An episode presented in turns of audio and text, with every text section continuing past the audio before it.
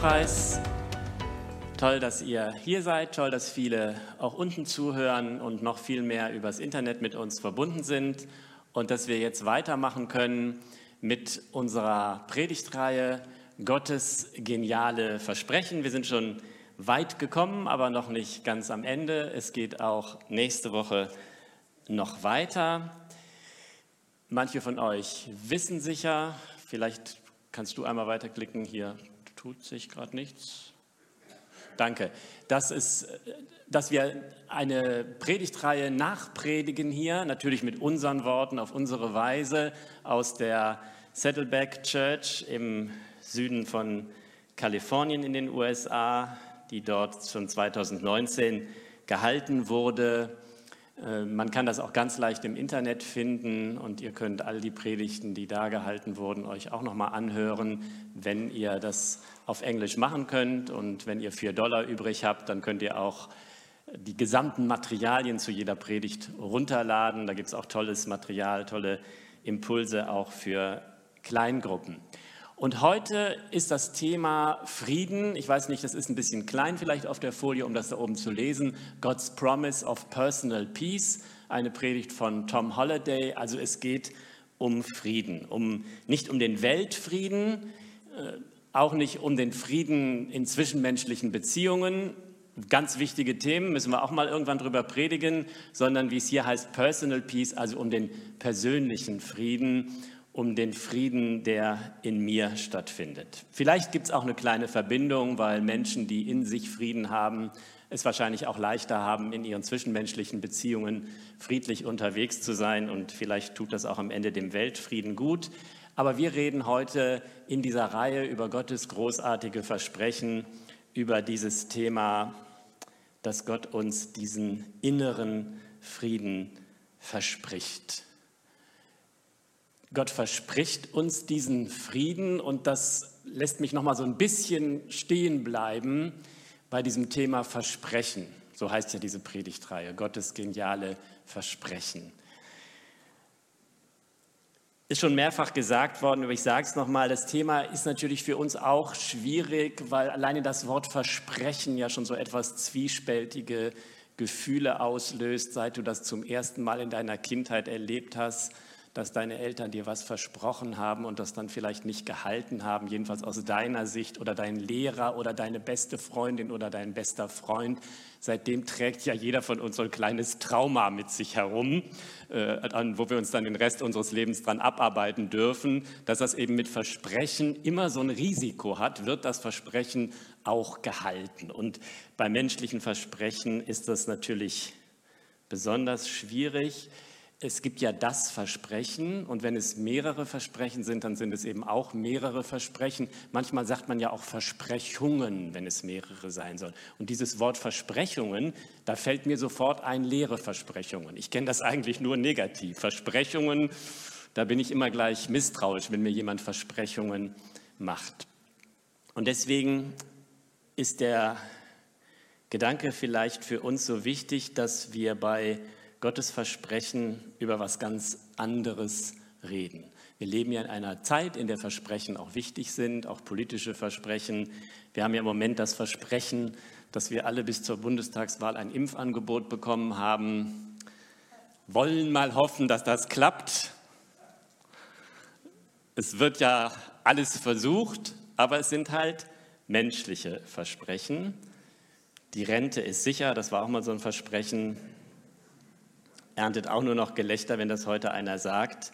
Wohl so richtig unsicher ist sie ja vielleicht auch nicht. Aber wir merken, das ist schwierig. Es gibt immer so das Kleingedruckte beim Versprechen. Ne? Du, du, hast den Vertrag, aber das, was ist das Kleingedruckte? Heute habe ich, als ich die, die Predigt äh, weitergeschickt habe, hier die Folien an die Gemeinde, da, da zeigte mir mein E-Mail-Programm eine Werbung von einer Versicherung.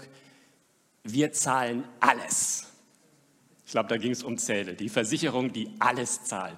Und man weiß schon, naja, also jetzt heute Morgen wollte ich sowieso gerade keine Versicherung abschließen, aber ich würde mir das Kleingedruckte schon noch mal ganz genau angucken wollen, denn viele Menschen haben ja auch Erlebnisse damit gemacht, äh, ob die Versicherung dann wirklich am Ende alles zahlt. Gottes Versprechen sind sicher. Und in der Bibel heißen Gottes Versprechen auch ursprünglich eigentlich gar nicht Versprechen. Da gibt es ein anderes Wort, fast so wie ein Fachbegriff, das heißt Verheißungen. Das ist wiederum natürlich ein Wort, Verheißungen, das kommt in unserem Sprachgebrauch heute gar nicht mehr vor. Aber das soll vielleicht schon deutlich machen, es ist was anderes als so ein menschliches Versprechen, wenn Gott uns etwas verheißt. Ich glaube, in einem Zusammenhang kommt es doch noch vor, Verheißungen. Und zwar, wenn man irgendwo reinkommt, zum Beispiel nach Hause oder zu Besuch, zu Freunden, und man kommt da rein und es gibt was zu essen und das riecht schon so gut. Es wird gerade zubereitet. Ne? Und dann sagt man, oh, das ist aber ein ganz verheißungsvoller Duft, den ich hier rieche. Ne? Und das finde ich ein sehr schönes Bild, weil das deutlich macht, was Verheißung bedeutet. Verheißung bedeutet eben, dass das nicht unsicher ist und dass das sogar so sicher ist, dass ich das jetzt schon spüre, dass das jetzt schon mein, meine Stimmung beeinflusst, weil ich weiß, da kommt etwas, auf das ich mich freuen kann kann. Vielleicht noch eine Sache über Gottes Versprechen, Zusagen, Verheißungen, die auch wichtig ist. So die, die eigentlichen, die wichtigen, die zentralen Verheißungen, die Gott gibt, die sind immer bedingungslos. Das fängt schon bei Abraham an, dem Gott diese große Verheißung gibt, in dir werden alle Völker der Erde gesegnet werden, du wirst ein Nachkommen haben und aus deinem Nachkommen wird ein großes Volk werden und es wird zum Segen für die ganze Menschheit werden. Das ist so eins der zentralen Versprechen, der zentralen Verheißungen des Alten Testaments und das spielt auch im Neuen Testament eine ganz besondere Rolle, gerade unter diesem Gesichtspunkt, dass das eben ein bedingungsloses Versprechen war, was Abraham da bekommen war. Ein Geschenk aus reiner Gnade und Güte, das er nur im Vertrauen auf Gott annehmen musste. Und die Autoren des Neuen Testamentes erklären deswegen, dass das, was sie verkünden, was sie in Jesus entdeckt haben, diese bedingungslose Liebe Gottes schon immer angelegt war in der ganzen Bibel im Alten wie im Neuen Testament. Und genauso ist das Versprechen, das es dann später bei da an David gibt.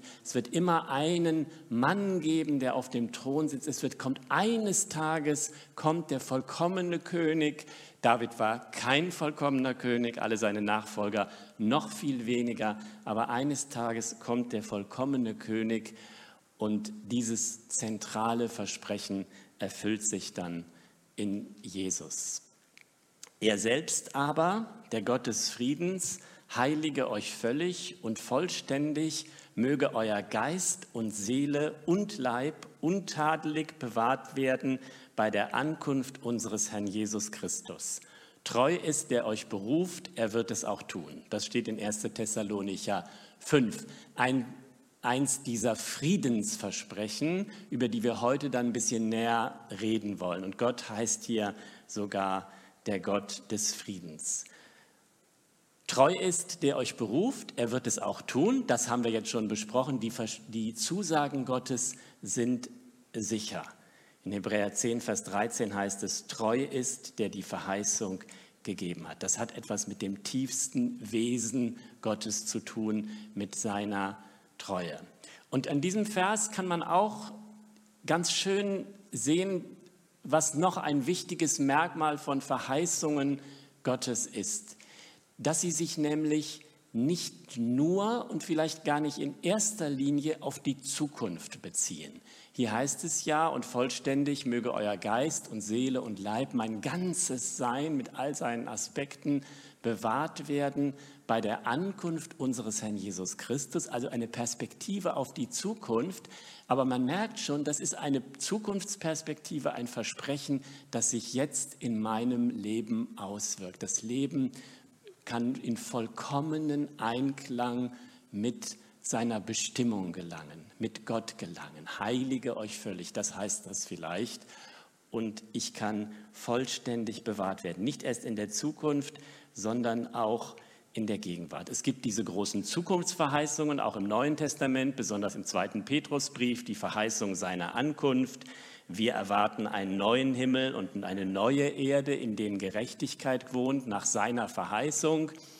Und darüber haben wir ja auch letzte Woche schon was gehört und auch von Ezekiel schon mal etwas gehört und auch in diesen Predigten schon gespürt, hier geht es nicht um irgendeinen Zukunftstraum, der mit meinem Leben nichts zu tun hat. Hier geht es um eine Perspektive, die mein Leben jetzt durchdringen kann. Und deswegen sind viele Versprechen, die das Neue Testament enthält, auf die Gegenwart bezogen. Die ganz große erfüllte Verheißung am Beginn des Neuen Testamentes, am Beginn der Apostelgeschichte, ist die Gabe des Heiligen Geistes, der Geist der Verheißung. Jesus hatte das seinen Jüngern versprochen und sie haben erlebt, dass diese, diese Verheißung in ihrem Leben in Erfüllung ging. Und das erleben Menschen bis heute, was das bedeutet, auf diese Weise in eine lebendige Beziehung zu Gott zu kommen. Und dann heißt es manchmal ganz einfach, es ist die Verheißung des Lebens oder auch die Verheißung des ewigen Lebens. Und all diese Verheißungen, und das ist das Letzte, was ich über die neutestamentlichen Verheißungen sagen möchte, sie sind sicher, sie sind bedingungslos, sie beziehen sich auf die Zukunft, aber ganz besonders auf mein aktuelles Leben. Und das Letzte ist, alle diese Verheißungen erfüllen sich in Jesus. Das ist auch das, was, hier, was wir hier lesen. Ne? Bei der Ankunft unseres Herrn Jesus Christus. Das kommt alles von Jesus Christus her. Und in 2. Korinther 1, Vers 20 heißt es so schön, alle Verheißungen Gottes sind Ja und Amen in ihm. Das sind vielleicht so ein paar Gedanken nochmal zu dem Thema Verheißungen. Und äh, so wollen wir jetzt auch auf die Verheißungen insgesamt gucken und auf die Friedensverheißung ganz besonders. Tom Holliday hatte hier noch einen wunderschönen Vers, der das vielleicht noch mal ausleuchtet, was das bedeutet, Verheißung des Lebens, Verheißung des ewigen Lebens, nicht nur in der Zukunft im Himmel, sondern jetzt. Gott hat uns unglaublich wertvolle und weitreichende Zusagen gegeben, damit wir an der göttlichen Natur Heil haben teilhaben und dem Verderben entfliehen, das die, durch die Begehrlichkeit dieser Welt um sich greift. 2. Petrus 1. Das bedeutet, das Versprechen, das Gott mir gibt, die Verheißung, die er mir gibt, eröffnet mir die Chance, an seinem Charakter teilzuhaben, von seinem Charakter geprägt zu werden und deswegen nicht ruiniert zu werden durch das Schlechte, durch die Depression, durch die Verzweiflung, die diese Welt prägen. Und das ist diese Verheißung des Lebens. Und dieser Vers sagt, da gibt es unglaublich wertvolle und weitreichende Zusagen. Ganz viele Aspekte hat das, ganz viele Gesichtspunkte. Und deswegen ist es auch gut, dass wir eine ganze Predigtreihe dazu haben, dass wir schon viel gehört haben über Gottes Versprechen, wenn wir Angst haben zu versagen, über Gottes Versprechen für die Zukunft, für den Himmel, über Gottes Versprechen, wenn wir gerne geben, haben wir von Esther gehört. Und wir werden auch noch weitermachen. Und heute reden wir über Frieden. Auch so eine wunderbare Friedenszusage aus dem Alten Testament. Die Berge mögen weichen und die Hügel wanken, aber meine Gnade wird nicht von dir weichen und mein Friedensbund nicht wanken, spricht der Herr, dein Erbarmer.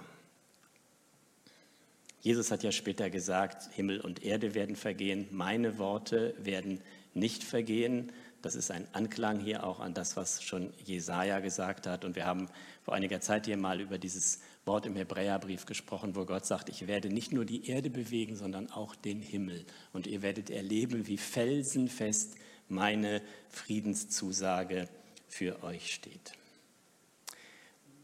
Und dieser Vers ist auch eine gute Chance, ein Missverständnis aufzuklären, das schnell bei uns aufkommt, wenn wir dieses Wort Frieden hören.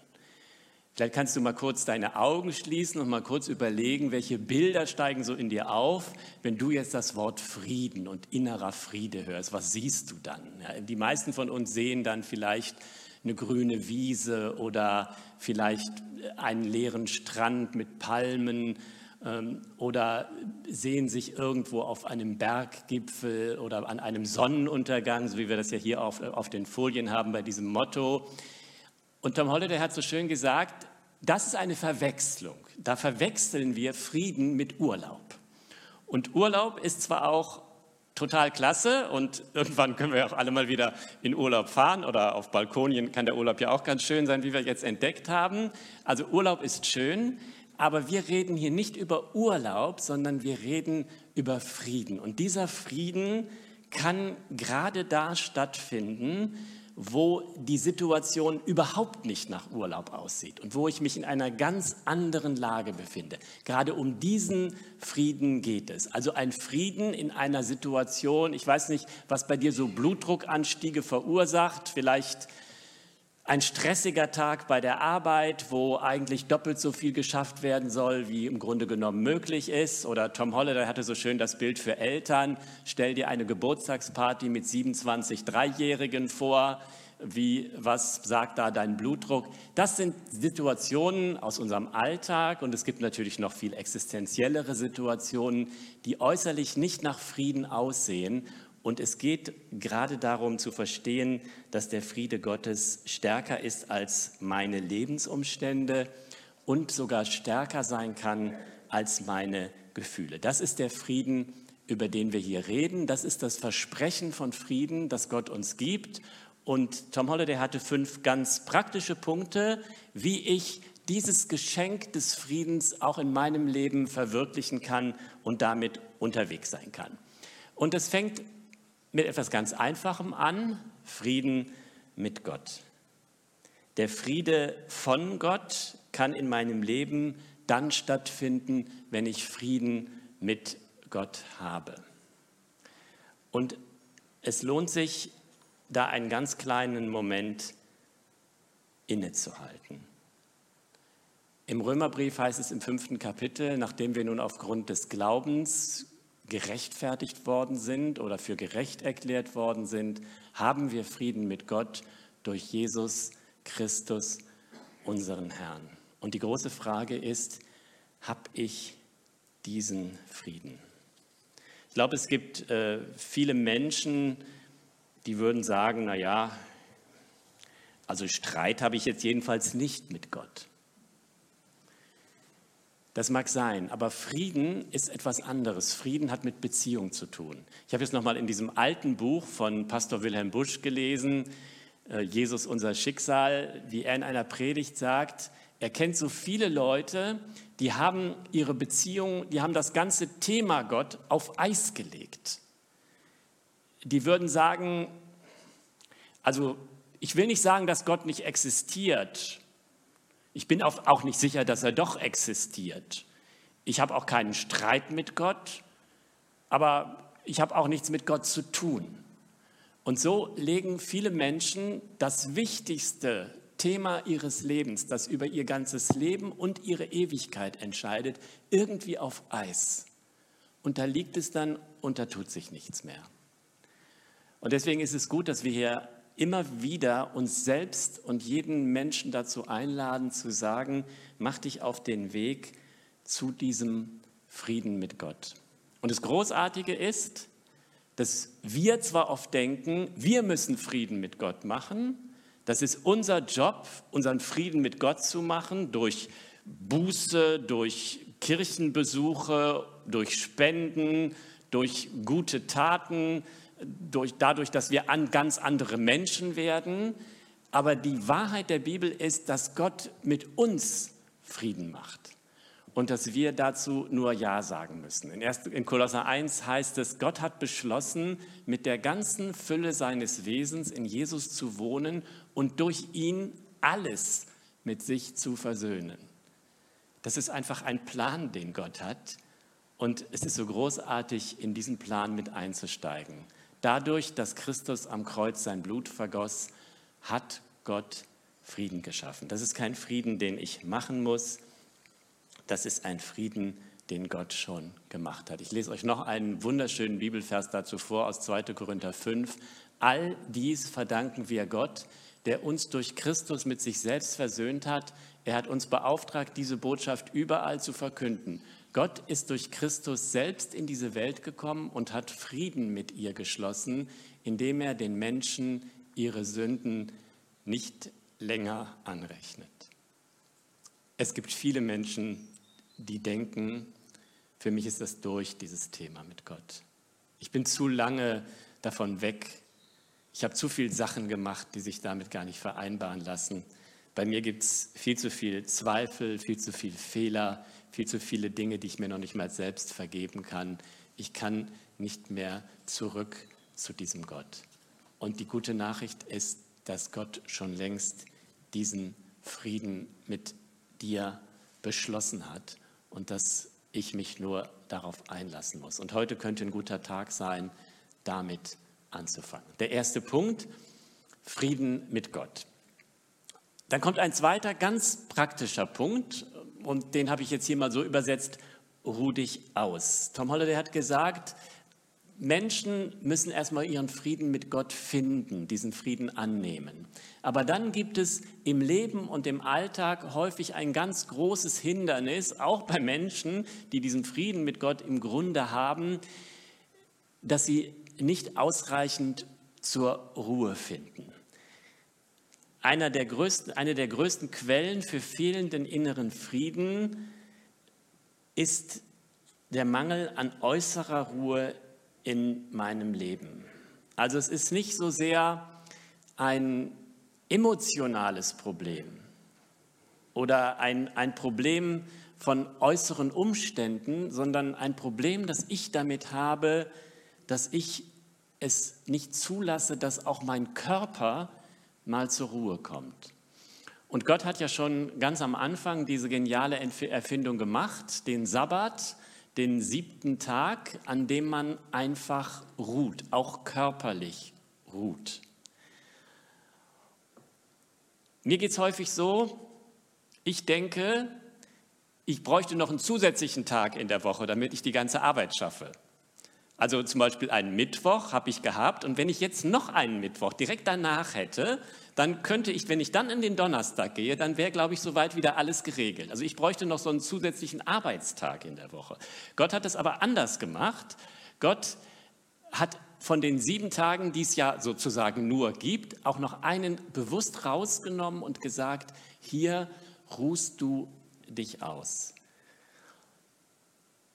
Ein wunderschöner Vers aus Ezekiel 20. Ich setze euch, ich setzte auch den Sabbat als Ruhetag ein er war das Zeichen meines Bundes mit ihnen, also mit meinem Volk. Daran sollten sie erkennen, dass ich der Herr bin, der sie zu seinem heiligen Volk macht.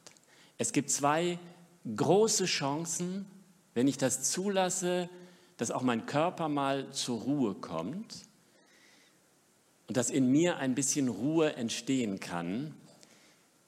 Und die beiden Chancen sind die, ich kann dann erkennen, wer Gott ist und ich kann erkennen, wer ich selbst bin. Was Gott über mich denkt, so wie er das hier über sein eigenes Volk macht, sein eigenes Volk sagt. Und deswegen ist dieses Thema Ruhe tatsächlich Ganz wichtig, Tom Holliday hat hier noch diesen schönen Vers für uns rausgesucht aus Psalm 127, ist ja legendär. Es ist umsonst, dass ihr früh aufsteht und hernach lange sitzet und esset euer Brot mit Sorgen, denn seinen Freunden gibt er es im Schlaf. Das ist ja sprichwörtlich geworden. Den Seinen gibt es der Herr im Schlaf. Hier ist aber eigentlich, wenn wir jetzt mal von diesem Sprichwort absehen, das ja häufig ironisch verwendet wird, ist hier vielleicht was anderes gemeint, hier redet Gott über seine Freunde oder in anderen Übersetzungen über Menschen, die er liebt. Das bist du, das bin ich. Und Gott sagt, ich möchte, dass die, die ich lieb habe, meine Freunde, ich möchte, dass sie zu der Ruhe kommen, die sie brauchen, dass sie sich angemessen ausruhen können. Und manchmal muss ich das einfach hören, wenn ich so total aktiv bin, im Stress bin, versuche alles zu machen, auch mir mehr zuzumuten, mir mehr auf meinen Zettel zu schreiben, mehr zu versprechen, als ich halten kann, dass Gott hier mit diesem Vers zu mir sagt, hey, ich liebe dich, aber hör einfach auf. Ich liebe dich, aber ruh dich doch einfach mal aus. Und das hat dass es, dass es da Verbindungen gibt zwischen dem, was in meinem Körper passiert, zwischen dem, was in meiner Seele passiert. Das wissen wir heute, das sagt uns die ganze moderne Forschung und es steht auch schon in der Bibel, hier in Sprüche 14, Vers 30, wer gelassen und ausgeglichen ist, lebt gesund. Da gibt es eine Wechselwirkung zwischen der Ruhe, die mein Körper haben kann, und dem, was in mir an Ruhe passiert und der Chance, die ich dann habe, zu entdecken, wer Gott ist und wer ich bin. Frieden mit Gott, sich ausruhen. Und der dritte Punkt lautet Friede als Geschenk. Den Frieden als Geschenk annehmen. Jesus sagt in Johannes 14, was ich euch zurücklasse, ist Frieden. Ich gebe euch meinen Frieden, einen Frieden, wie ihn die Welt nicht geben kann. Lasst euch durch nichts erschüttern und lasst euch nicht entmutigen. Wichtig ist hier dieses Wort, ich gebe. Ich gebe euch diesen Frieden. Und meine Aufgabe ist es, diesen Frieden anzunehmen, ihn mir schenken zu lassen. Und dann sagt Jesus, das ist nicht so ein Friede, wie ihn die Welt gibt, sondern ein besserer Friede. Der Friede, den ich so selbst mir zurechtzimmern kann oder den die Welt gibt, das ist immer ein zerbrechlicher Friede. Ein Friede, der immer bedroht ist von dem, was als nächstes passiert. Und ich weiß nicht, ob ihr das auch kennt. Äh, mich hat das in dieser Predigt sehr angesprochen. Manchmal ist es so, dass wir auch so mit dem umgehen, was Gott uns geben möchte. Du sitzt im Gottesdienst, das war alles wunderbar, der Lobpreis, die Gebete, du bist erfüllt. Du hast es jetzt wie so ein Gefäß und das ist bis zum Rand voll, ist das jetzt mit Frieden. Und jetzt gehst du aus dem Gottesdienst raus und denkst, bitte sprich mich jetzt nicht der falsche Mensch an oder rempel mich nicht an, sonst ist das schon, schon auf dem Parkplatz alles wieder verschüttet und ich wollte es doch mit in meinen Alltag nehmen. Und, und das ist nicht der Frieden, den Gott dir geben möchte. Der Frieden, den Gott gibt, ist ein felsenfester Frieden, der sich nicht erschüttern und nicht entmutigen lässt, weil er von Gott selber kommt. Und der Kampf um den Frieden ist nicht einer, den ich außen führe, dadurch, dass ich die Umstände verändere, sondern es ist ein, Fried, ein Kampf in mir bei der Frage, ob ich gerade in diesen schwierigen Lagen bereit bin, diesen tiefen Frieden von Gott anzunehmen. Eins der allerstärksten Bilder, das uns das Neue Testament dazu gibt, ist vielleicht dieses Bild, wo Jesus den Sturm stillt. Ja, ihr seht hier diesen Bibelvers auf der Folie. Jesus ist mit seinen Jüngern unterwegs auf diesem See, wo die Stürme immer so plötzlich kamen, so wie auch in unserem Leben, immer plötzlich und unerwartet, wenn man nichts Böses denkt. Und der Sturm tobt und Jesus schläft. Und irgendwann wecken ihn die Jünger und sagen, Jesus, ist dir das eigentlich total egal, was hier passiert? Und dann stillt Jesus diesen Sturm. Aber das hat natürlich nicht nur, das ist nicht ein Gimmick, mit dem Jesus mal zeigen möchte, was er alles kann, sondern er zeigt den Jüngern praktisch die Realität in seinem Inneren in dieser Situation. Und zeigt ihnen, was für einen tiefen Frieden er hat mitten in diesem größten Chaos. Und ich glaube, dass Jesus immer wieder bereit ist, mir das zu zeigen. Egal durch welchen Sturm ich gerade gehe, bei der Arbeit, in der Familie, egal ob ich mich, mir Vorwürfe mache, ob ich meine, dass ich Dinge falsch gemacht habe, das sind Themen, die können einen runterziehen.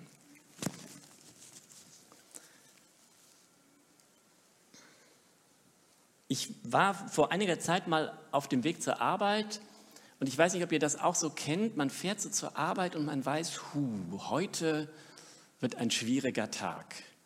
Ich weiß schon ganz genau, was ansteht.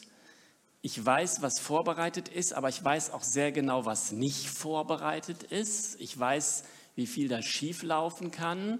Ich weiß auch, dass das eigentlich mehr ist, als ich jetzt hinkriegen kann.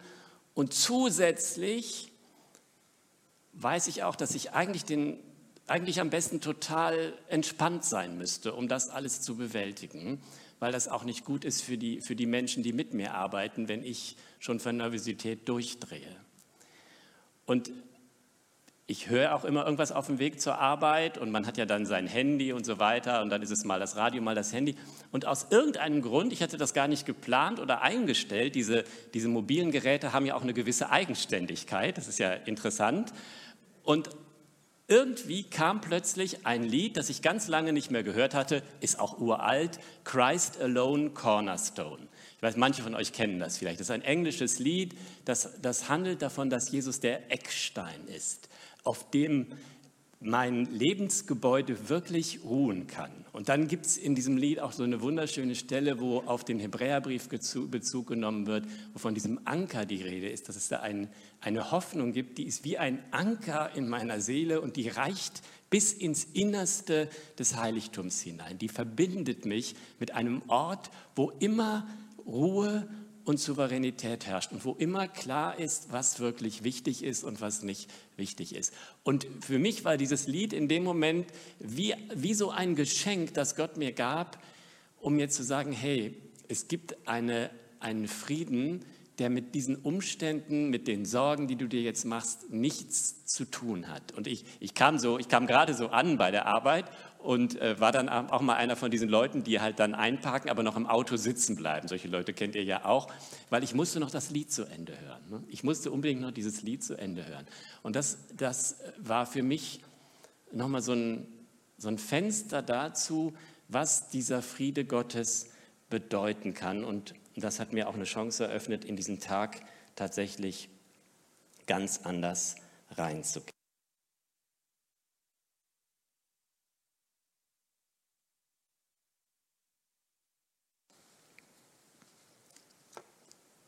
Ich kann Jesus einladen, den Sturm in mir zu stillen.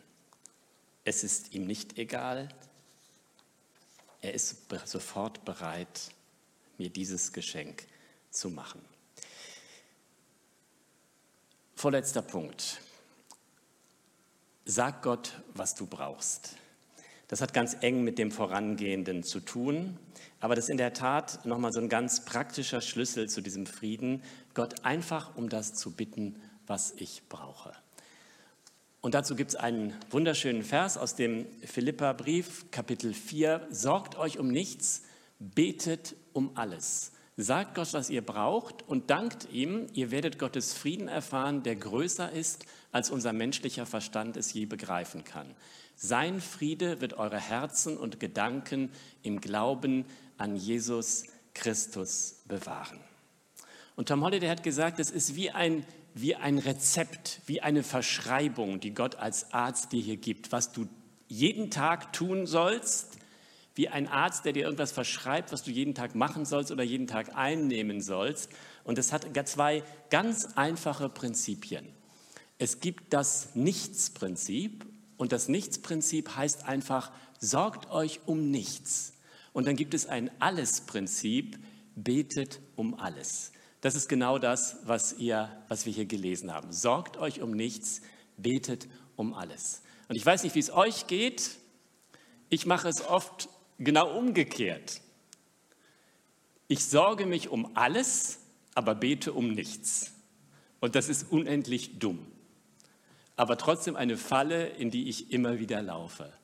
Und Gott sagt hier, mach es einfach umgekehrt. Sorg dich um nichts, aber bete um alles. Und dann wirst du erleben, dass dieser Friede tatsächlich da ist. Und Tom Holliday hat auch gesagt, es ist auch eine sehr gute Idee, einfach vorher zu beten. Viele von uns, ich selbst ganz besonders, machen es so, wir gehen durch unser Leben, so, und dann machen wir uns Sorgen und dann läuft es auch schief und dann fangen wir an zu beten. Also erstmal, das ist super, wenn man dann anfängt zu beten, aber man kann natürlich auch vorher beten. Und hier ist ja dieser Gedanke da, der Friede wird eure Herzen und Gedanken im Glauben an Jesus Christus bewahren. Manchen Übersetzungen steht hier auch bewachen. Das ist wie ein Wächter, der an der Tür steht und über diesen Frieden wacht. Und wenn du die Sorge hast, dass Einbrecher kommen, dann kannst du natürlich warten, bis die da waren und danach den Wächter dahinstellen. Besser ist, wenn man es vorher macht. Die Amerikaner haben das ja letztens erlebt bei diesem Sturm auf das Kapitol. Irgendwie war das ja schon bekannt, dass da ein paar aufgeregte Leute unterwegs sind. Trotzdem hat man erstmal abgewartet, bis die alle da waren. Und dann hat man natürlich ganz viele Leute gerufen. Ähm, besser ist ja, man macht das vorher. Und ich darf schon vorher beten und darf dann erleben, dass tatsächlich da auch Gott den Frieden in meinem Herzen bewahren kann. Und ich kann auch um den Frieden selbst beten. Tom Holliday hat nachgezählt, das habe ich jetzt nicht äh, überprüft, dass es 23 spezifische Gebete für Frieden im Neuen Testament gibt. Und deswegen darf ich um diesen Frieden auch beten und mir immer wieder neu schenken lassen. Und dann kommen wir zum Schluss mit diesem Punkt, der auch so ein bisschen zu dem Ausgangspunkt zurückführt, unseren Gedanken zu dem Thema Verheißungen, dass alle Verheißungen sich im Neuen Testament in Jesus erfüllen. Und deswegen ist der fünfte Ratschlag, wenn ich dieses Versprechen Frieden erleben will, dass ich auf Jesus sehe. Herr, du gibst Frieden dem, der sich fest an dich hält und dir allein vertraut. Frieden entsteht, wenn ich mich auf Jesus ausrichte. Es gibt ja oft so Ratgeber, die sagen, du musst halt positiv denken. Oder es gibt auch dieses Motto, dass man sich selbst sagt, ich bin ganz ruhig. Ich bin ganz ruhig. Die Bibel sagt was anderes. Die Bibel sagt, richte deine Gedanken auf Gott aus. Und Jesus selbst ist dafür vielleicht das beste und stärkste Beispiel. Er hatte immer Frieden und das hat nicht bedeutet, dass er immer in ruhigen Situationen war. Das hat auch nicht bedeutet, dass seine Gefühle immer ruhig waren. Jesus hatte ganz starke Gefühle, auch von Zorn, von Angst, von Verzweiflung. Und in all diesen Gefühlen, in all diesen Stürmen hatte Jesus diesen tiefen Frieden. Wir stellen uns Frieden oft als so eine Art Abwesenheit von Gefühlen vor, dass irgendetwas abwesend ist, kein Ärger, kein Stress, keine Probleme. Aber die Bibel sagt uns, Frieden ist eine Anwesenheit. Und zwar die Anwesenheit von Gott, die Anwesenheit von Jesus mitten in gerade diesen schwierigen Situationen.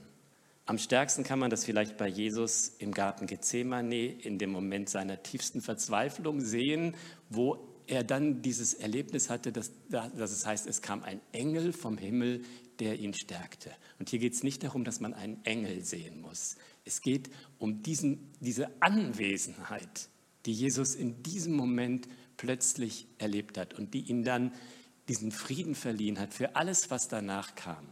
Im Alten Testament gibt es zwei Begebenheiten im Leben von David, in der Zeit, als er noch nicht König war, die das auch auf ganz starke Weise zum Ausdruck bringen.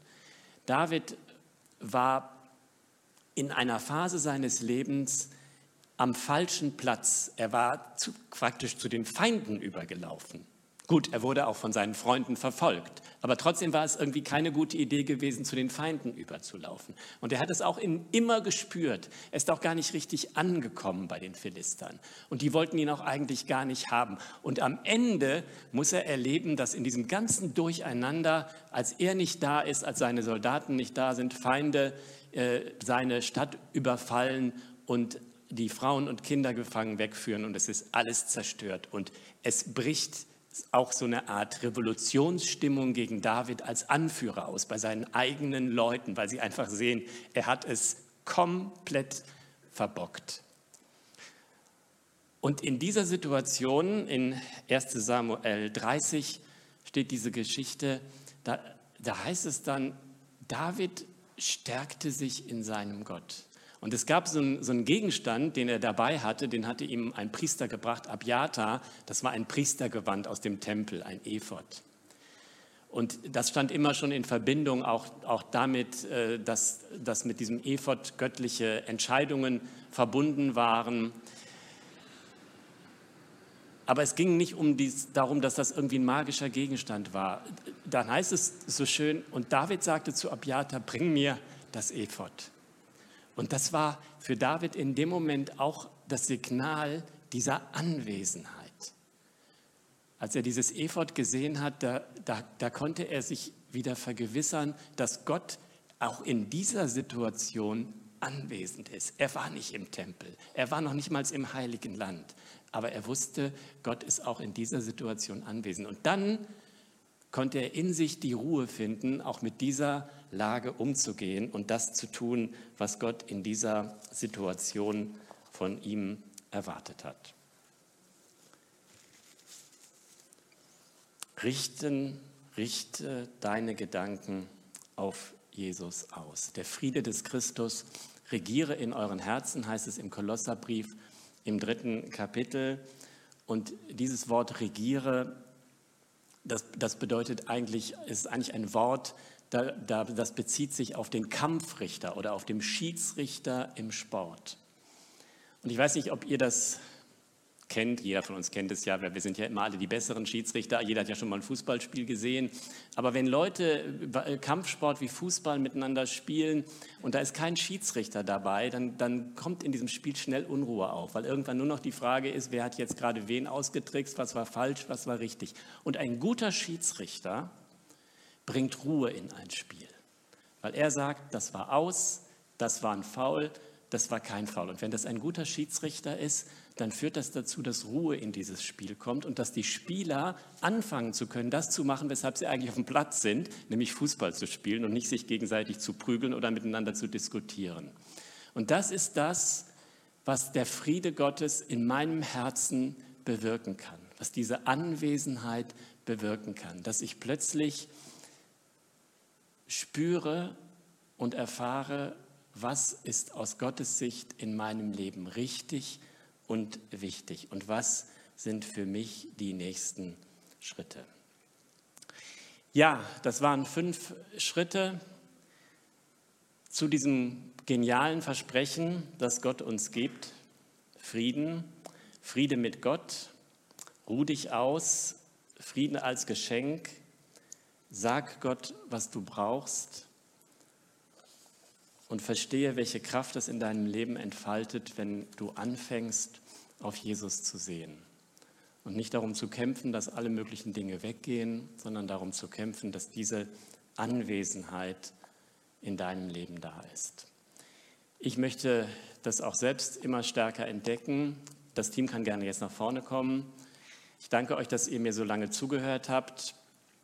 Und vielleicht gibt es irgendwas von diesen fünf Punkten einen, wo du weißt, das ist für mich ein Thema, an dem ich gerne weiterkommen möchte.